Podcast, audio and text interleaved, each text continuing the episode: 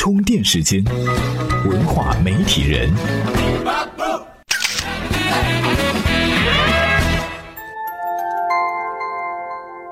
媒体与内容探知世界运行的新规律，欢迎您收听文化媒体人频道。早前，腾讯推出的写稿机器人 Dreamwriter， 那说是能够独立完成财经新闻的稿件。这个消息一出呢，有的媒体人就很恐慌，说这人工智能也要跟媒体从业人员抢饭碗了。不过呢，这边腾讯的风波还没有平息，另一边的 IBM 又推出了一款强人工智能程序 Watson。 跟 Watson 相比呢，腾讯的人工智能就可能会被秒成渣渣。和一般的人工智能相比， Watson 运算更快，记忆力更好，能懂语言里的隐晦含义和幽默用法，回答问题能力甚至能够和人类相抗衡。在2011年美国的一档电视益智问答节目上， Watson 打败了这个节目历史上最成功的2位人类选手，获得了冠军，从此一战成名。发展到现在， Watson 的技术呢越来越成熟，如果说他要进军媒体界，那媒体人会不会因此失业呢？人工智能的出现对传统媒体来说是好事还是坏事？今天咱们就和大家聊聊这个话题。大家好，我是钛媒体作者杨思君，很高兴能在充电时间跟大家一起分享我的文章和观点。如果你对我的文章也感兴趣的话，欢迎来钛媒体关注我的文章。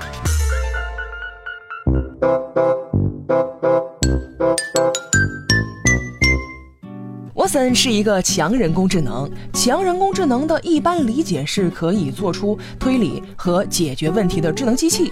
作为一个强人工智能， Watson 呢确实在很多领域都有不错的表现。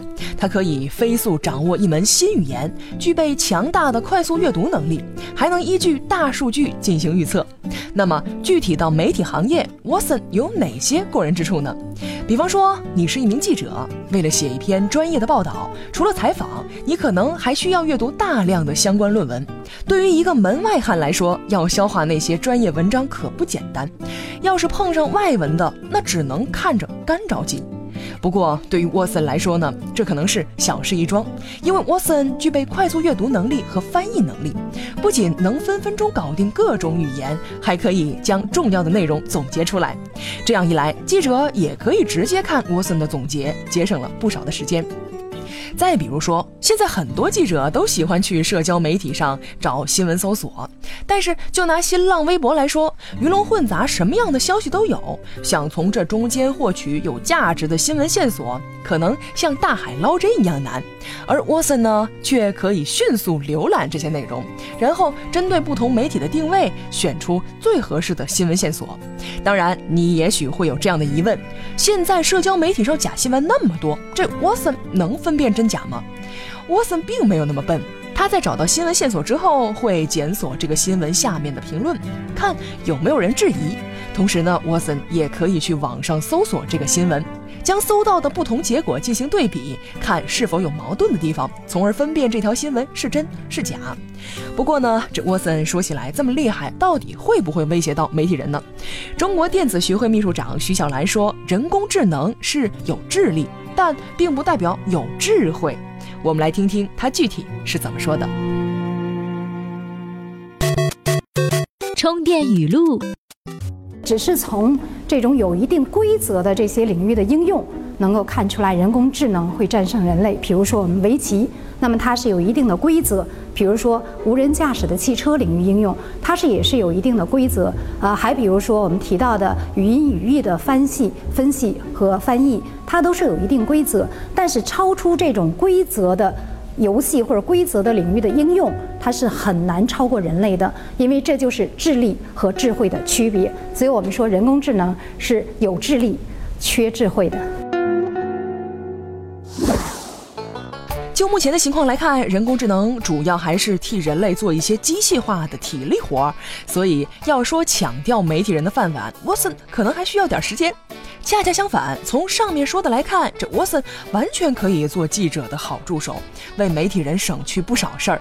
而且除了能够帮助媒体人， Watson 还可以推动传统媒体的发展。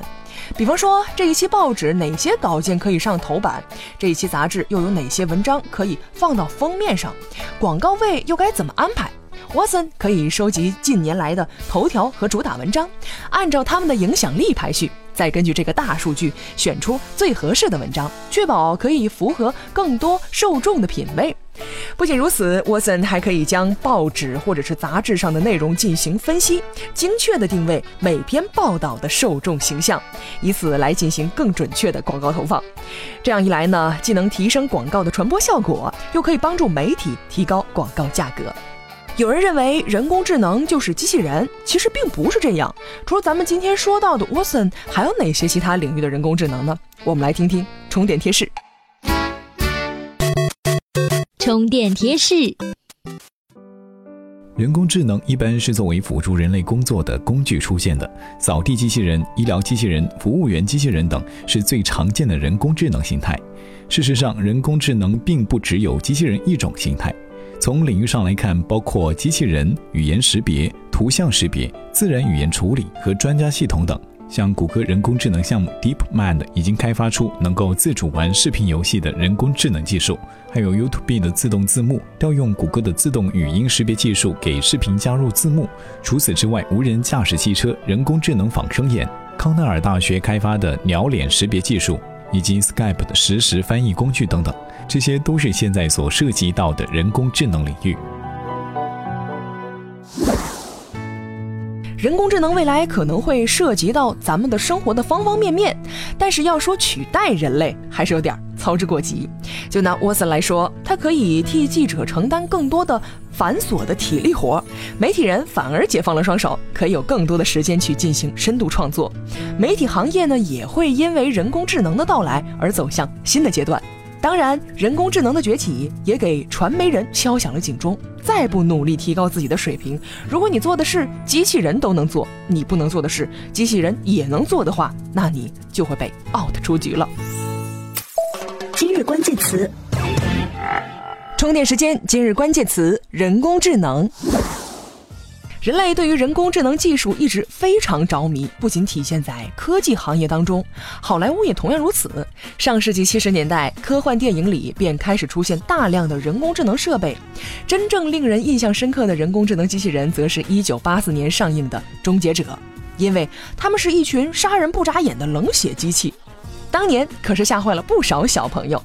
现在人工智能已经走出银幕，成为了科技公司积极探索的新领域。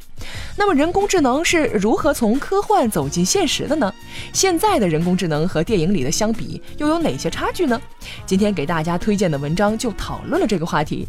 您只需在我们的微信公众号充电时间当中回复人工智能4个字，就可以看到了。本期节目由勒布朗企划编辑， Loud News 老彭监制，感谢您的收听，我们下期再见。